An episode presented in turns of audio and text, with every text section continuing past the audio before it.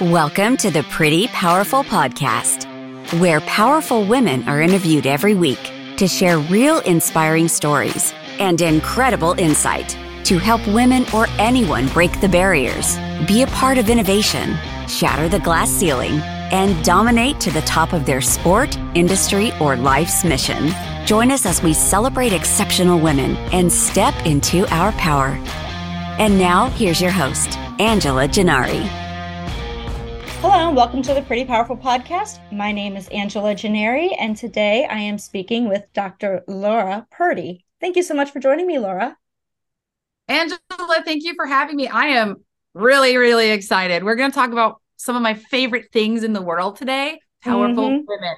So, absolutely. 100%. Yes, absolutely. So, I'm going to introduce you guys to Laura because you're going to absolutely love her. So, Dr. Laura Purdy, also known as America's favorite doctor, is a highly respected physician, consultant, and telehealth pioneer with a decade of experience.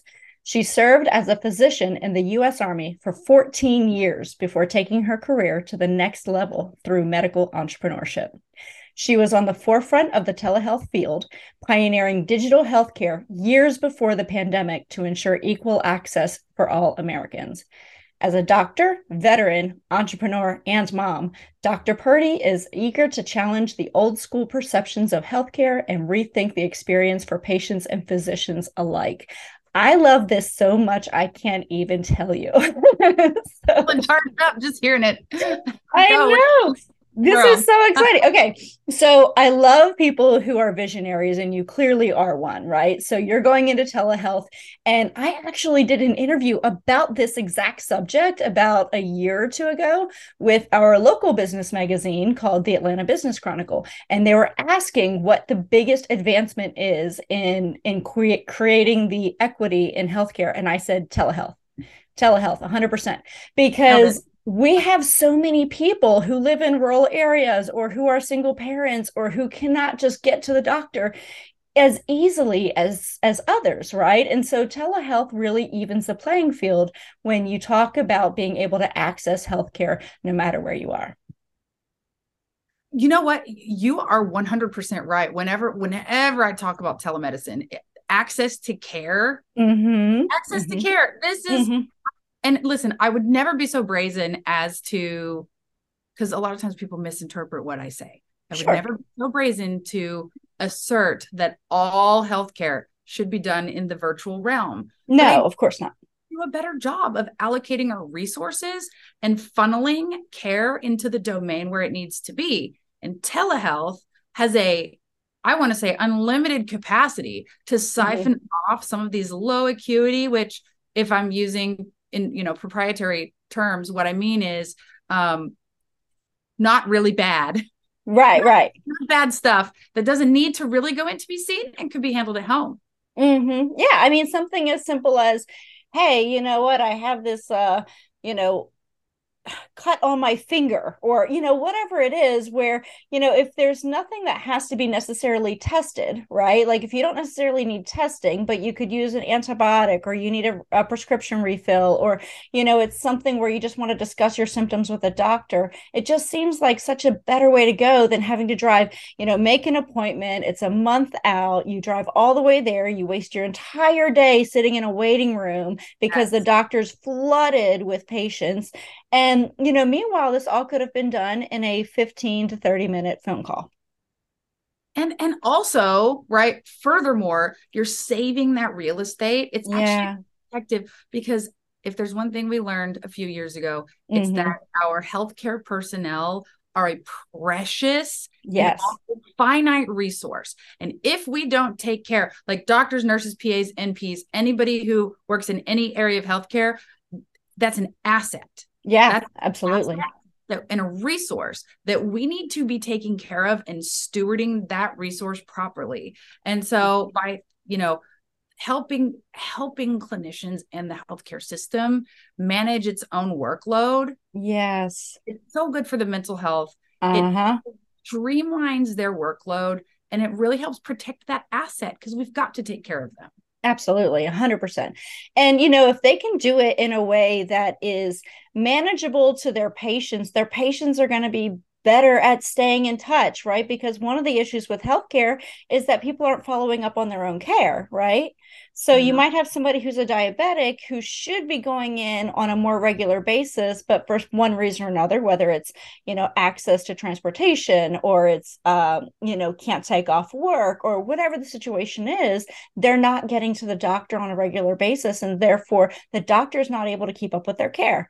And so if you have people who are able to do a, a better job of staying consistent, they get better care ultimately, right? Yes, they do. Well, here's here's the thing. They get better care, they get more consistent care, mm. they cheaper care because yes. it's less expensive. The virtual route, you don't have the overhead. They get more timely care. They get more compassionate care because a lot of the physicians or or practical you know, clinicians, whoever it is, are actually happier in their hearts and in their jobs. Mm. You know, happy doctors make happy patients, right? And so it's it's wins all around. It really yeah. is. I I have yet to find a viable what what could you say like when you talk about pros and cons i have yeah, yet yeah thing that's a criticism of telehealth that's bad enough to justify not doing it. I mean, it's just wins all around. Yeah, I 100% agree with you. So you you spent a lot of your career in the army. So how how do you think that prepared you for going into what you're doing now? So much. Actually. Yeah so much. And I hope your listeners, I'm sure you've got veterans. Oh, tons, yes. Are, are listening, right? But for those of you who have served, you're going to understand what I mean when I say the army is a business. It's the business of war, and sometimes it's the business of peacetime. But yeah, you know, it generally yeah. speaking, generally speaking, the military is is the business of war. And yeah. officers, which of course I was an officer, I was a, a medical officer, but the army doesn't necessarily care what your job is. Like if uh-huh. you're you're an executive so all officers are executives in the business of war. Uh-huh. And you learn so much. MDMP, military decision making process, mm. uh, that applies everywhere. Yeah. That yeah. process, I hate to say it because when I was learning it and when I was doing it, it would just be like I would just bleed from my eyeballs practically. it was so stressful having to do mm-hmm. like, you know, risk assessments and the decision matrices and MDMP. But I tell you what, COA analysis, course of action analysis, I use that stuff every single day. Yeah, absolutely. Civilian side. And the other thing, which is really interesting, is leading by influence mm. rather than leading by power. Yeah. I love that. Yeah, absolutely. Learn that in the military. mm-hmm. Yeah, because people will follow you because they want to. You want the people following you because they want to, not because they feel like they have to. Because then the moment they don't have to, they no longer will. Right. And so by leading through influence, then you're gaining people who are following you out of choice, and they'll continue to make that choice even when they don't have to. And that's what you're ultimately trying to get to well you win their heart mm-hmm. and that's why mm-hmm. i love that we're talking about women in business yeah i'm going to tell you a secret being a woman in business but the fact that you're a woman and that you have things like femininity which you can define that however you want to but right. that's our most powerful tool that's mm-hmm. our most mm-hmm. powerful resource that we have and when you lead from the heart mm-hmm. have the ability to lead from the heart we don't have to lead from our brains although we can um, but we can we get to lead from our hearts and we can lead people by accessing their hearts yeah right? Absolutely. rather than brain to brain or position like i'm the boss and you're not so i mm-hmm. lead we go. We get to lead with our hearts and it's a better experience for everyone. Yeah 100% agree. Well and i feel like when women are leading we're we're looking at things in a more comprehensive way right? Like so when we are looking at decision making because you talk about military decision making and and I actually own a security company and a lot of our decision making is kind of based in the military mindset right? So we do the same thing with assessments and threats and you know we we look at all aspects of an event. And so with my security company, I think one thing that separates us is that we look at everything in a holistic way, right? And so I think that's what women do really well because we're used to taking into consideration how does this impact my family? How does this impact my community? How does this impact my employees? How does this impact my budget, my bottom line, right? So we're not strictly like, okay, is this going to make our shareholders happy? No, it has to make everybody happy because if it doesn't make everybody happy, it haunts us, right? Like it haunts us and we can't can't sleep and like we're emotionally tied to the results of the these things. And if our people are really unhappy we feel that right? So i think there's just some validity in in having a woman in charge of whatever decision making because you're getting a more holistic view of what that decision is going to ultimately result in. I couldn't agree with you more. And it's and, and here's the thing it, management leadership and business it's not for everyone. Yeah, They're, absolutely. I, I doubt it listening to this, but I know because your audience is probably all like, "Yeah, business." Yeah, but, but it's it's not for everyone. It is mm-hmm. hard. It is hard. Yeah. I've definitely laid awake at night empathizing over, you know, having to fire somebody or yeah. Doing thing not because you know they were awful, but because it was a business decision that we had to mm-hmm. make. But but what I but what I think is as a as a woman leader executive business owner fill in the blank if you do the work to learn how to leverage the compassion the mm-hmm. the the the periods like like i know i don't think clearly 48 hours before my period like i just right. don't 100%. right yeah and i have no problem being like okay people yeah help me be rational because uh-huh. i know disconnected and I'm going crazy, but I'll be back in two days. Right. right. Into it mm-hmm. and and and operating from that place, if we can if we can learn how to work with these things rather than be ashamed of them or try to change them or you know masculinize it or feel like we mm-hmm. to, then I mean there's just so much power there. Yeah, oh, 100%.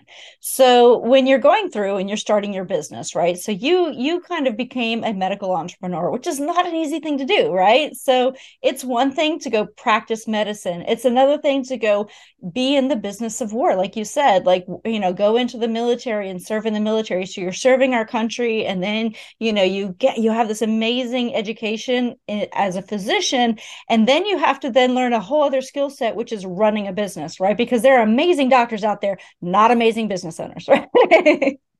it's not the same thing. Mm. And nobody teaches you. Mm-mm. I mean, where do you learn how to be a business owner? Not as a doctor. Nope. Nope. They don't teach you that in medical school. medical school, right? Even though so many of them do go private. Mm-hmm. And they own clinics and they own practices. They work at surgery centers or whatever. I mean, a lot of physicians do end up in positions of leadership and they're in over their heads because nobody's ever told them what to do. Yeah, yeah. Well, and so then you have a hospital who then gets run by people who don't have medical training, and the people who do understand patient care are not running the hospitals, and there's a huge disconnect, right? And so, like, this is what drives me crazy about our, our healthcare system. And so that's why I kind of love what you're doing because you really are doing all of it, right? Like you're all you're all over the place in terms of like you've got the business stuff down, you've got the, you know, serving your country, you've got the medical training. And so now you can pull it all together for people and really kind of help streamline that process and say, okay, this is where the disconnect is. I think this is where we can really make it make a huge impact. And I think that's where, you know, when you were saying you know, you're a pioneer in telehealth, that's where that comes from, right? It's a great business decision. Why did it take so long? right? And honestly to to someone who has the gift of business or who has worked on developing the gift of business mm-hmm. i look at the whole world now mm-hmm. from a mm-hmm. business perspective i had a conversation about loading the dishwasher yeah. yes and what i said was i'm not going to micromanage the dishes i could care less how they get in there or what they look like in there as long as they get done i will not micromanage that right right it's all, That's great. It's all about business right and i and i look at things so much more differently now than I did before I was in business. But one mm-hmm. of the mm-hmm. things that I feel like now is a great time to say is that it can be very scary. Yeah, for sure. It is very scary. I mean, I, I am an entrepreneur myself. I start businesses. I don't want to say every day, but it's like most days of the week. Either yeah. I'm starting a business or I'm working with somebody who is starting a business because a lot of healthcare people do have it in their heart mm-hmm. to go be entrepreneurs. Fear. It's so scary. Putting mm-hmm. yourself out there and putting your heart into that and not knowing where it's going to go. It's terrifying. Mm-hmm. Did you have that experience when you, you know, were you were you just scared when you terrified your- yeah because you know for first of all you think to yourself well do i even belong here right? Like do i deserve to be here? Am i just going to mess it all up right? Like that's my fear is if i start hiring people now i'm accountable right? Like now their livelihood is in my hands. Like that's a huge responsibility right? And so you don't want to mess that up. So yeah. anyway so that becomes a uh uh, that becomes a really big factor too. Um, hold on one second. I apologize. My my cell phone is going crazy. Hold on. No, of course. I'm gonna hold on. Turn on do not disturb. I love it. Turn on do not disturb. You can cut it. Do you edit your you edit? Yeah. So I uh golly. Okay, ready? Yeah, let's go. All right. So so yes, it's, it's absolutely terrifying being a entrepreneur and not knowing if people are going to trust you enough to follow you. You have to get people's buy in, right? Like not just customers, but you also have employees, you have shareholders, you have other people. You have to get their buy in, right? Like you have to prove to them that not only do you know your stuff, but you're also not going to run this business into the ground, right? and so, you regret it, like even for five seconds, you probably don't regret it with a cell in your body. No, not at all. Not at all. Even all the sleepless nights, even all the crazy chaos you deal with, I still like, I'm still, I don't want to do anything else no. So, no, wouldn't change it for the world. And that's mm-mm. I work with, you know, entrepreneurs all the time. And that's what I tell them. You have nothing to lose except mm-hmm. your dream if you don't follow it. Mm-hmm. So chase that dream and who cares? Like don't we as healthcare people, we will always have a job. Mm-hmm. Absolutely. Will hire us back and overwork us and underpay us any day. Don't you worry, job's still going to be there. Right, right. So, so I'm speaking to healthcare specifically because that's the industry that I'm in. But mm-hmm. that advice applies to all industries. If if you want to be a business owner and you're not, do it. Get out mm-hmm. there. You know, yeah. You accept your dream yeah yeah i agree. I'm, I'm a big fan of, of entrepreneurs and and at least trying it right? Like you don't know and you have to really give it a, a, a, really good try. Like don't get out there fail one time because every entrepreneur fails every single one.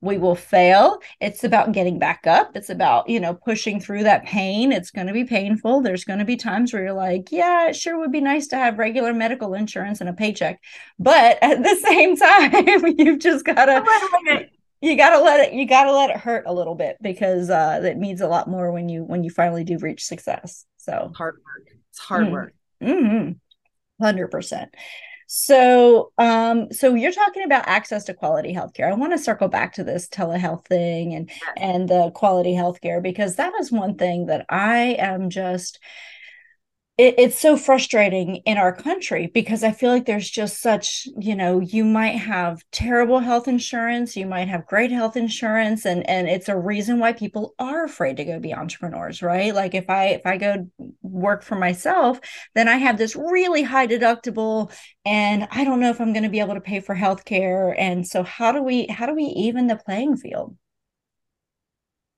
Well, I will tell you the area that I don't know that we fully have the solution to yet is exactly what you're talking about health. Yeah. Because for the longest time, 10 years, yeah. health insurance, I'm sorry, telemedicine has been cash pay. Yeah. Because there was no reimbursement, and I'll I'll tell you to, I'll tell it to you straight. Working at my first job, I had twenty thousand telehealth visits that I did. This was my very first job, years and years and years wow. ago all phone call, all video, 100% cash pay. Wow. But but those patients were so grateful and this was very pre-covid they were mm-hmm. so grateful that they were even just getting any health care they were willing to pay you know the 60 or 70 dollars to have a visit but now after the pandemic and all of that the insurance companies are saying there's a lot of healthcare being done virtually yeah our people are using it and we need to start reimbursing. Yeah. And so so we're at this transition point and I really think if you talk to me 18 to 24 months from now, it's going to look even different than it does right now. But right now, today, you can do a lot. If you're mm-hmm. someone who has a lot of chronic medical conditions and you're very sick, then you probably need to look at health insurance and things like that because those costs really increase. But if you're young, if you're rel, you know, how do you define young? If you're young mm-hmm. at heart, and are any of us really young? You know, if you're young at heart and you're relatively healthy and you don't have a lot of medical conditions, then rather than paying for a health insurance policy that you're really not utilizing much aside from like, you know, crisis care or trauma mm-hmm. or whatever, you know, hospital stuff, the outpatient, the low acuity stuff that you would handle in an office, a lot of that you can do through telehealth. Yeah, yeah, I agree. Well, and I think that that also provides people with um, a little bit better access to great healthcare, right? Because you might be not be able to get to this really amazing doctor in Nashville, you know, when you live in Atlanta. But at the same time, who are you talking about? so, you know, what? mental health. Mental mm. health is an area where this has been phenomenal. Yeah. Number of people that need mental health care and the number of people who can actually get it or the amount of therapists or psychologists, psychiatrists, whatever that are available. I mean, there's a huge mismatch, like supply demand mismatch. Okay. Mm. We'll use mm. those terms today. Okay. And telehealth, because you don't need a physical exam. There's no testing. Mm-hmm. You're not running labs usually. You're not listening to the heart and lungs usually. Yeah. just therapy. And so you could be in Atlanta and you could have the best therapist in the world in Colorado or something. Yeah, absolutely. Yeah, that's so true. Yeah, you don't even think about it like that. But yeah, mental health is one of those things where I feel like there's just an increased need, um, especially as we're starting to really identify the need for for mental health. You know, before, I mean, when we were kids, it was just kind of one of those like, oh, she's just grumpy a lot. You know, well, no, she's depressed, right? like she's depressed, or you know, oh, he he's he has a few too many cocktails every night. Okay, well, there's probably also an underlying alcoholism there, right? And so there's just so much that we're identifying now that we just kind of like people would brush off when when we were younger, and now it's like, oh wait, there's a real problem here. Somebody is struggling with something, right? And and especially all of our veterans, our veterans, I think, are a classic example of why we need more you know great mental health uh, availability because they're really struggling with you know ptsd or traumatic uh, brain injuries and, and things like that where if we can just get them the resources that they need we could we could save so many lives. You're right. And it's as i'm thinking as you're talking about this i'm thinking about stigma. Mm. there's a lot of stigma with mental health even though access to care is is a problem physical access to care but like mental and emotional access to that care because of the stigma the fear maybe shame maybe guilt or maybe you're so depressed you can't leave, you physically cannot bring yourself to leave your house mm-hmm. or really any any sort of stigmatized condition whether that's like sexual health mental health veteran care the telehealth has provided a safe space for yeah all of this like ed care you know hair loss things that people might feel they might feel embarrassed. It's not they're not embarrassing. They're it's just life. These are medical conditions that are so common but people might feel embarrassed or uncomfortable and and they have a safe space online mm-hmm. through telehealth. I mean it's just it's beautiful really. Yeah it really is it really is. So how do we get to better patient focused care? What would you what are your suggestions with that? Because you know again i feel like when you, when we're talking about the military being a business healthcare is also a business right? And so how do we deliver that patient focused healthcare while also you know not bankrupting our hospitals right? Because we need them. We need them to be profitable because if they're not they're no longer businesses and they're not you know they're they're going to go do something else that makes them a lot of money. So how can we you know make everybody happy? Because everybody complains about how much money hospitals make and and insurance companies and so forth but also keep in mind that if it wasn't a business the quality of care may not be as high and there may not be as much emphasis on you know making sure you have nice facilities and meeting certain uh, parameters. So there's there's definitely something to be said for that. So how do we find how do we find that happy medium between patient-centered care and you know still allowing hospitals to operate effectively? And and not close right? Right. Well I, I think you this is like a kind of a softball answer right telehealth really can stand to be a solution here because this is what we know uh-huh. we know that the more uh, things like traumas surgeries childbirths emergencies mm-hmm. those things are expensive and they do come with big bills and we want them to i mean we're showing yeah, sure.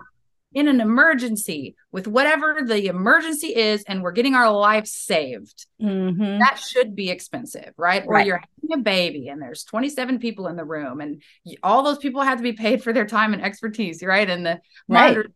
so the hospital there are expensive things that happen in the hospital but what's really interesting is that every specialty every specialty that i know of has low acuity things that come into their clinic or their office mm-hmm. that do not generate a lot of revenue, but they take up a lot of time. Mm, okay.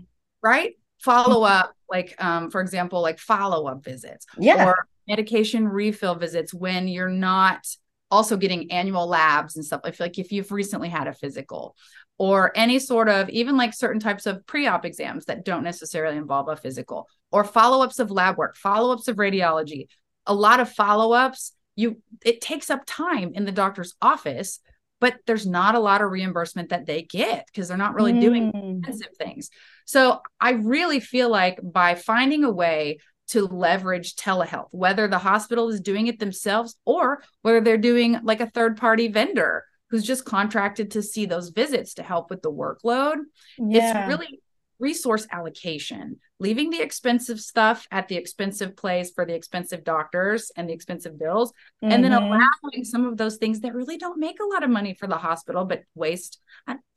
when I say waste, I don't mean like we're wasting the doctor's time. That's sure, sure. I, but it's not the best use of someone like a surgeon, like mm-hmm. an OBGYN, like a dermatologist, people that do surgeries for a living. It's not the best use of their time to be sitting in clinic across from somebody you yeah. know yeah for sure so finding a way to funnel that out so that the the less expensive care is done in the less expensive space i.e telehealth virtual care and then saving the big bills for the hospital um i think this is just my opinion.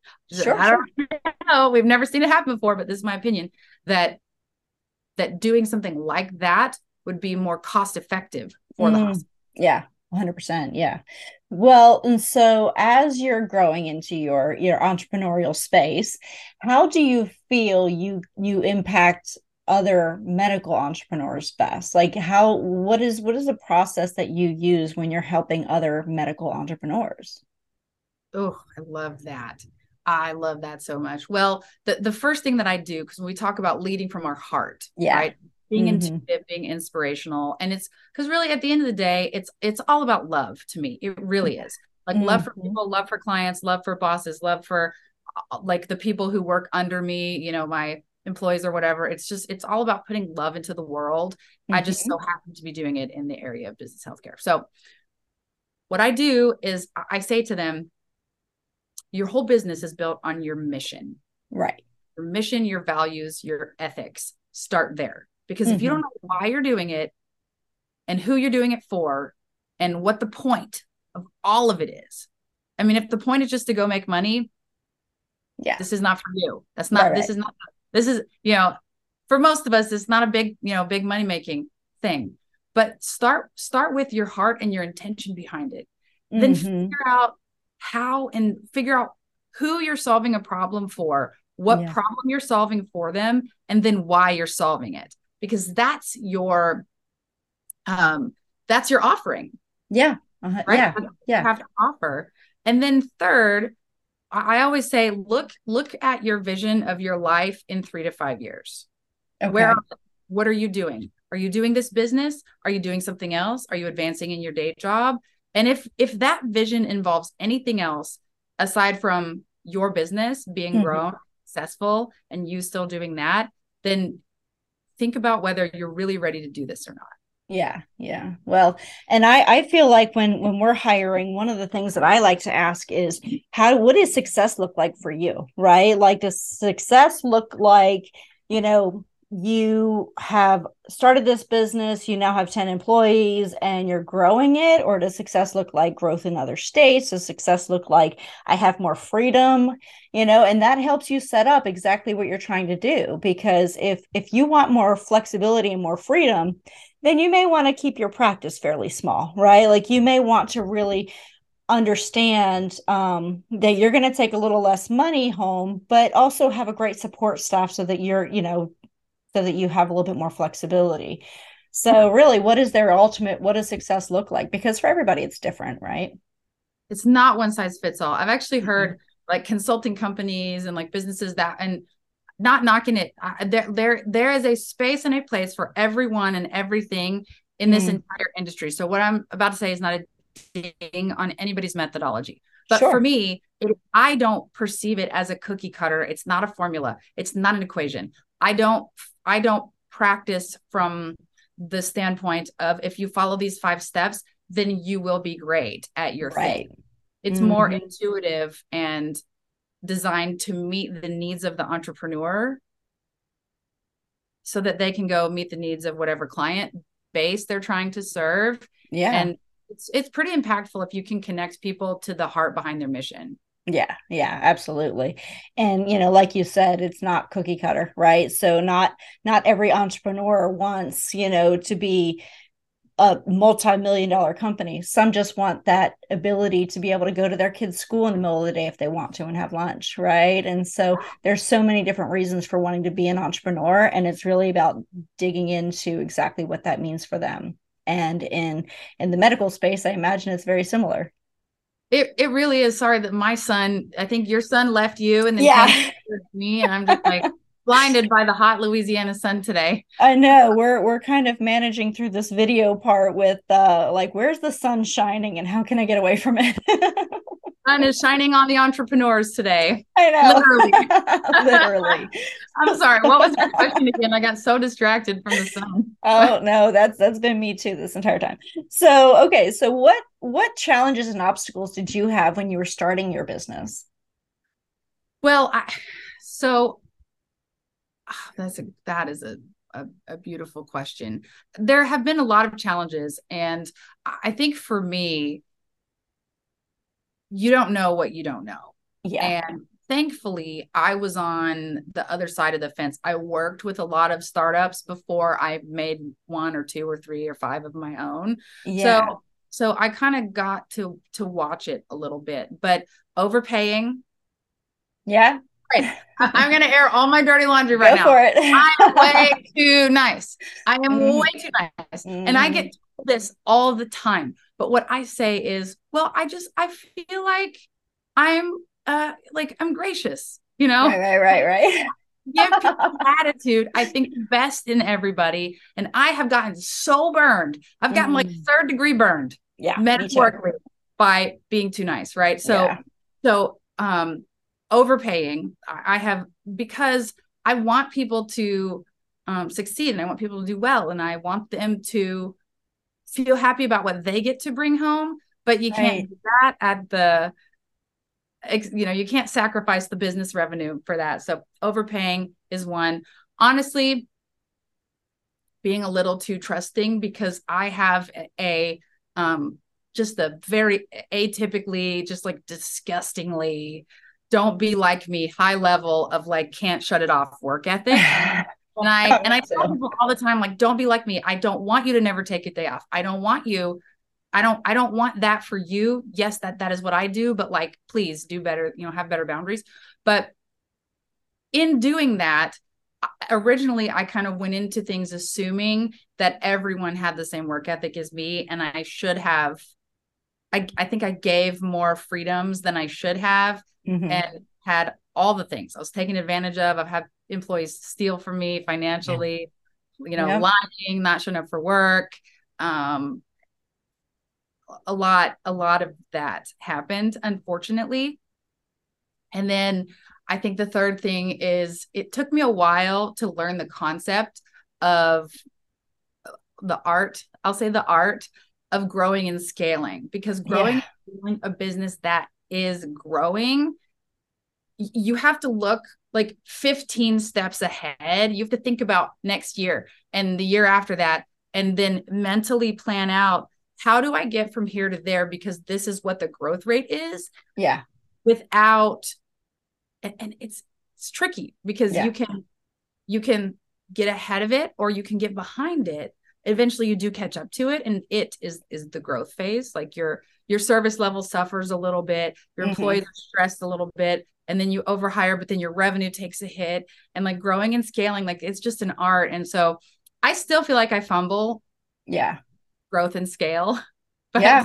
I'm getting more savvy at it. It's it's a tough one because you know if you haven't done it if you haven't scaled a business and and scaling is different right? Like one one business may be scaling when it comes to the number of employees and another may be scaling in in the number of users right? And then some may be scaling in revenue right? Like i need to raise money. And so for for us scale is different right Scaling yeah. Up, the book Scaling Up is one of the best books I've ever read. But it was literally like, it felt like I was drinking from a fire hose. I'm like, oh my God. Like, I'm trying, I always listen to audibles when I'm at the gym. And people must have thought it was so annoying because, like, man, that woman's just texting the whole time. And really, literally, I'm taking notes on my phone. Like, every time I finish a set on the weights, and I'm like, hurry up, take notes on these. just... You're texting it from the free weight area yes. And so i'm like oh my gosh like i i need to remember all this stuff but it, it's a great book but that's one that actually really did help me but it's tough you know when you're scaling you have to have that structure. The structure is so important or else you're just kind of throwing throwing things into the wind and hoping that they fly right? Yeah. Good luck. Yeah. Mm-hmm. systems processes analytics you have to take the you have to quantify and turn yeah. what you're doing into data as yep. you're scaling because otherwise you i mean you, how do you know what to do like oh i think i feel like making change today yeah or let me look at these numbers and you know, calculatedly determine what change I need to make today. Right. Or your employees look at you like you're crazy because you've just come up with the next crazy idea that you're going to throw at them and expect them to execute on it. And they're like, but we're only 10% into the last crazy idea that you had. Now you have a whole other one. Like, like having that structure and getting that vision laid out and then deciding, okay, this is the process that we're going to do. And that's how you scale, right? Like you scale through foundation. I always say that you can't launch a rocket off of sand. You need you know solid concrete. So you need you need a solid foundation if you want to launch and you can't do that if you haven't really properly secured your your business so. That's beautiful. I'm going to use that. I'm, I'm are you the crazy idea boss? Is that is that from is that from experience? Yes exactly yeah 100% it's always it's it's so funny because i can see the eye rolls from across the room when i'm like okay so here's the idea and they're like oh here we go.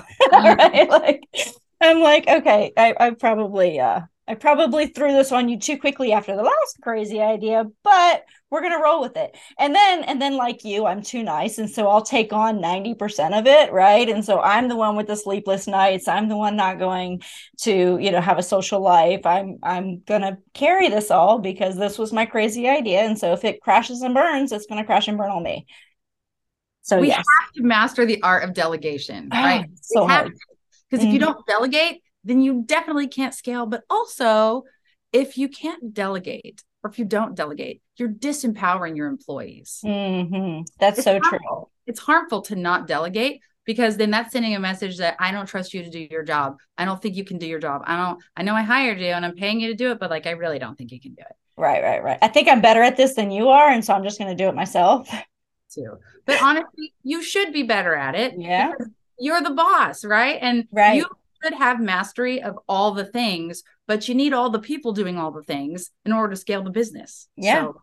Well, and there was a brilliant woman that I had spoken to a while ago on my on my podcast and and she said, "So do you think do you know what I think is wrong with your business?" And I said, "Well, what is that?" And she's like, "After talking to you for 30 minutes, I think you're the bottleneck." And I was like, "Ouch, that hurt a little bit." I mean, it's bottleneck. it's damn true, but I it's still painful to hear we can get in our own way. I have 100%, 100,000 percent. I have gotten in my own way yeah. and it's well intended. It's oh, not yeah. like you wake up morning in the morning and say, you know what, I think I'll slow down my own operations today by getting there and trying to do it all myself. Yes. But because we have compassion and empathy for the people who are getting run into the ground We mm. want it to work. We need it to work. Our heart is in it. And we might bleed for them a little bit, you know, like um having compassion for the people who are working so hard. But yeah. Yeah. So what did you do? Did you unbottleneck yourself? Yeah, I had a little come to Jesus moment with myself and I was like, hmm. okay, so I love to do sales, but it it's the biggest time suck, right? And so it's like I everything I thought I was good at or I enjoyed, I thought to myself, okay, what is it that takes the most time, right? Because what do I enjoy the most and I'm the best at, but takes the least time? That's what I should be doing, right? And there's also there's a new book that I just downloaded and I have not listened to yet called The CEO Should Only Do Three Things. And so I am going to dive into that they? pretty soon. You know but, what they are? um, I kind of high level view. It's basically like you should be working on the mission and vision, right? Like that should be your priority. And if it doesn't have anything to do with the mission and vision, you shouldn't be doing it. Um, you should be focusing on finances and growth. Like how do I keep keep money in the bank? That should be number two. And then number three is uh, how do I create the a supportive system for my staff? Right? So that they can do what they do right? So they can thrive and do their jobs effectively. So how do i create an effective organization? How do i you know make sure the mission and vision are being followed? And how do i keep money in the bank? So that's just kind of like the general version. I love that. Culture yeah. and money. I mean the, both very important to successful businesses. 100% so. yeah. So so that's where i i I'm starting to retrain my brain because I'm, I went from being in small business mode, which, as you know, is a very different mode than scaling, right? So, small business mode is I can do it all myself. How do I do this very cheaply? How do I bootstrap it? How do I, yeah, I've got to, I've got to hurry up and run the business and then sweep the floors and then, you know, do the invoices and then do this. And the, yeah, that's small business mentality, right? And if you want to be a big business, you got to get rid of your small business mentality. It's hard is hard. And mm-hmm. occasionally you have to start back into it sometimes. Yeah. Yeah. when sometimes. yeah. Know? Everyone. yes. All your staff calls out or something. Mm-hmm. So, uh, so tell me, uh, what would you, what advice would you give to your 18 year old self? Oh, okay. 18 year old self. Uh-huh. 18 to me was still a musician and hadn't decided to go be a doctor yet.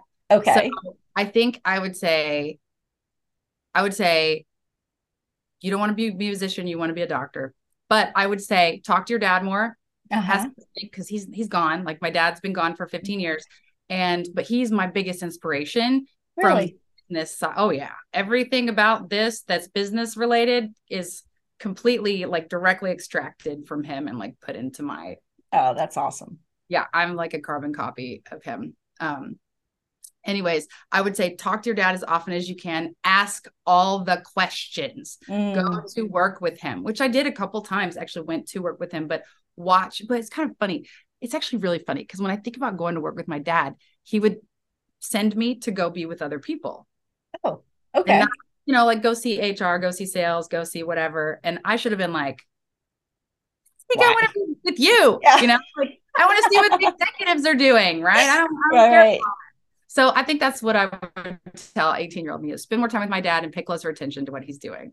Oh, very cool. I love that. So when I ask who inspires you most, would you say your dad? 100% every yeah. single day. Every single day. Yes. That's very cool. So, okay, so as you're going into this healthcare space and you're trying to influence and and help other physicians develop their own medical practices and and develop their own business mindset in healthcare, what do you say is the biggest disconnect between um between the healthcare system and the business oh, mindset? Goodness. I The problem, as I see it, mm-hmm. is that the institutions are so large that they have all of the power. Mm. And when I say the mm. institutions, I actually mean, yes, the hospitals, the hospital systems, the PBMs, like the benefits managers, even like insurance companies. As a physician trying to be a small business owner, especially if you want to start your own clinic or practice or whatever, the external forces can be stifling. Mm, yeah, that makes so no much sense. Room for innovation, zero. There's zero room for yeah. innovation. Being a physician who decides to go open up a clinic is, for the most part, unless you're a dermatologist or plastic surgeon, something really sexy. But yeah, for yeah. us, like family medicine, primary care doctors down here, um, you're signing up for a life of suffering. You really are. Mm-hmm. It's hard. It's not exciting. It's not innovative. It's not groundbreaking. All the things we love about starting businesses, it's not like that. Yeah. And so I think that's the disconnect. I think that the institutions are so stifling to the individual physicians who want to go out there and make a difference that we've got to find a way to loosen up the overlording. Yeah. Yeah. Oh yeah. 100%. Yeah. No. and so, you know, I have I totally understand what you're saying. So I my uh when I was married previously, my ex-husband was diagnosed with cancer. And at the time, you know, of course we're we're you know, late 20s, early 30s, there's no cancer in our family, you know, like it was it was traumatic. And so we did what the hospital protocol was you know you're going to do this for six months this is what's going to happen you're going to come in every tuesday thursday you're going to get this much chemotherapy and it was very regimented and at the end of it it didn't work none of it it didn't work it was fractionally successful but not enough to save his life and so we're like well what next what do we do and they're like well we don't we don't have a protocol for that. I'm like, what do you mean? You're doctors, right? like you're the doctor figure this part out. Like this is where we rely on you. And so literally like the big hospital system was so incredibly like entrenched in this is the protocol. This is the only protocol. There's no plan b. Sorry. Good luck. Right? And we're like that's a really shitty uh, uh, solution to this. And so we ended up you know what we discovered through this. And you know again take your care into your hands sometimes because it really is important that we understand what this what, we, what our care should be um, as individuals. So once we took the care into our own hands we started doing a little bit of research we figured out that teaching hospitals teaching hospitals have flexibility right? Because they're they're the centers of innovation. They're the ones who are allowed to discover things right? And so it's like they're given just a little bit more freedom to say hey we're going to experiment with you a little bit. And you know what? It worked. It worked. He's been cancer free but but that's what we had to do. But you know you you it's not common knowledge. And so those are the frustrating you know things for for us in society who are like how do we fix this? What's plan b? Well plan b plan b is not in our uh documents here. So i don't know what to tell you. We're not entitled to a plan b right? But i love that you advocated for yourself and yeah. for your husband at the time. You you were able through advocacy and not settling yes settling for that status quo, which is what I say all the time. We cannot settle for the status quo. Mm-mm. We cannot. Status quo is hurtful. People yeah. are suffering because of the way we do things right now. So let's do things differently. Mm-hmm. Absolutely. Erica. Ah. I don't know who I'm talking to. everybody. I'm talking to everybody with that. We're talking to you.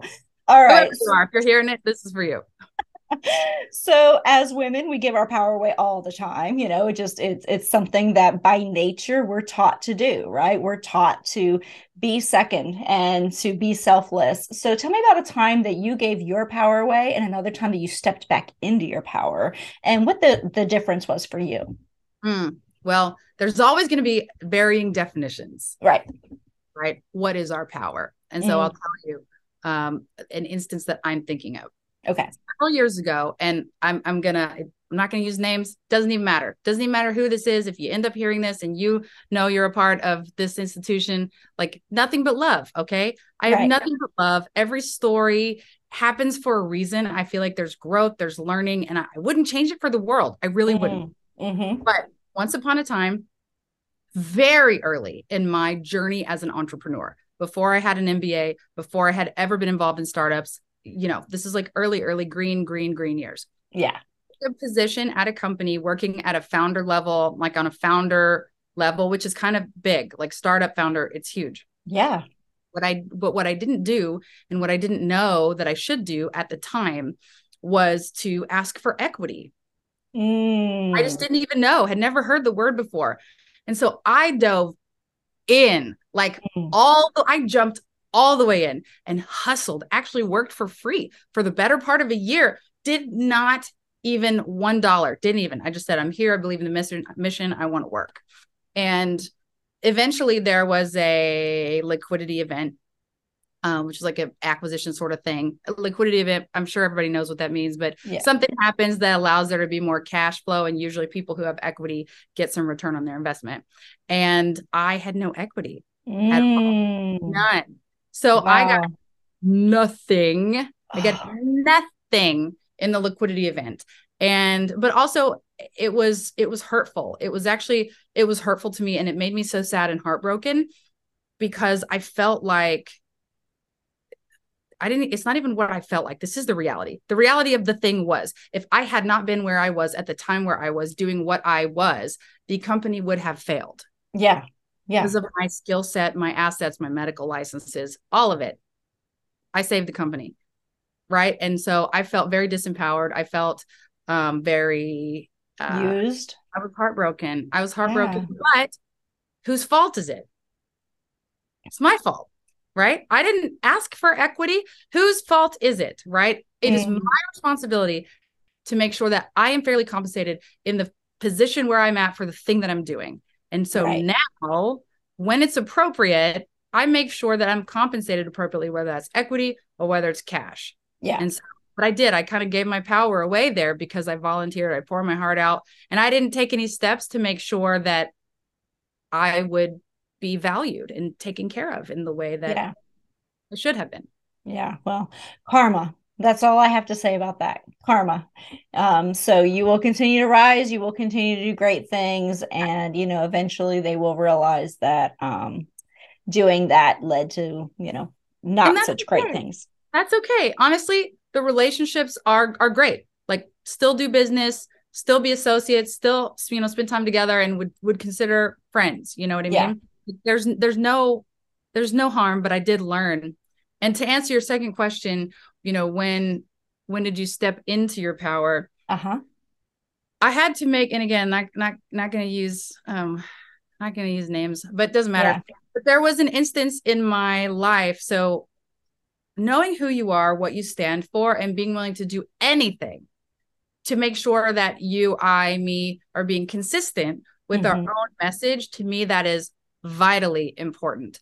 I need to be the same always. Yeah. Otherwise, I, I can't sleep at night because mm-hmm. I'm a woman with a lot of empathy. And, yeah. Yeah. So, but there, you know, there was an instance. There had there was an instance um, once upon a time where I found myself in a business situation that um, could stand to make a lot of money, but ethically the values were not aligned, yeah. and I had to choose and I was being taken advantage of. My mm. name, my title, my reputation, and my street cred, which I have worked so hard. I have worked mm-hmm. so hard to build that, was at risk. And I had to decide do I want a lot of money or mm-hmm. do I want to preserve my good name and, like, what could I say, stick to my ethics and be in alignment with with who I am and what I believe. And yeah. so I actually chose to I chose the second, thankfully. Yeah. Yeah. Yeah. chose to um, move in a different direction solely based off of ethics and principle. And that was actually very empowering because a lot of people have asked me about it. Yeah. Yeah. And it's empowering to say that was me, that, you know, that was my decision for these reasons. And it's because of who I am. And it, it, it feels good to be able to say that. Yeah, for sure. Well, and it's it feels good to choose you, right? So when you choose you and what you stand for and what you believe in, that is the most empowering thing you can do, right? If you can walk away from a situation and say, "You know what? I'm going to choose me in this scenario because at the end of the day, I need to look myself in the mirror and know that I did the right thing." And for me, honestly, I, I'm at the phase of my life now where I have four kids. You know, my my dad imparted a lot of wisdom onto me, even though I wish it was more. I would talk to him every day if I could. And then yeah. he moved on to his next thing, right? Which was, you know, well, he moved along to the whatever happens after we're like heaven. Yeah. and um, but it's important to me because these are the lessons I will pass down to my kids. Yeah. Who I'm living becomes what I pass on, and it it becomes hopefully maybe who they become and like what they embody and i want them to choose themselves i want them to be true to what they believe, whatever it is, even if it's yeah. different than what I believe. I want them to be true to that and be boldly, brazenly, unashamedly, unapologetically um, in line with and true to whatever that is. So yeah. I feel like I have to because I'm passing that down, you know? Yeah. Oh, yeah. They're always watching, right? I always say that my son is always watching. So every business decision I make, I have to live with that at the end of the day. Like, would I be okay if my son chose this in business? And so it's really important to me that I'm imparting those those same values and I'm holding strong to them. So I applaud you for that. Good for you. Good for you. So, okay, one last question. I've really enjoyed this, but um, so I have enjoyed talking with you, and I think that you have so much great wisdom that you can pass on to so many amazing people out there. So, what what do you wish more people knew? Ugh. Everything. I would yeah. wish, I wish more people knew everything. I, this is what I will say. I wish more people knew that the secret is exactly what I've already said. And I, I feel like this is becoming my primary platform because if you can't tell, I'm like 75% advocate, let's be honest. Yeah, that's um, awesome. I'm, I'm such a little, you know, advocacy person. but people need to know that love is powerful. Mm-hmm. You when you approach people from with from the place of love with love and you think about them and you consider them how's mm-hmm. how's what i'm about to say gonna feel? Can i have compassion for them as a human while i'm doing this? Whatever it is. Life becomes so much more beautiful so much more meaningful powerful. Um, there is more good that that comes your way. And yeah we can run around screaming and hollering and demanding and oppressing and forcing people to do what we want them to do. Yeah.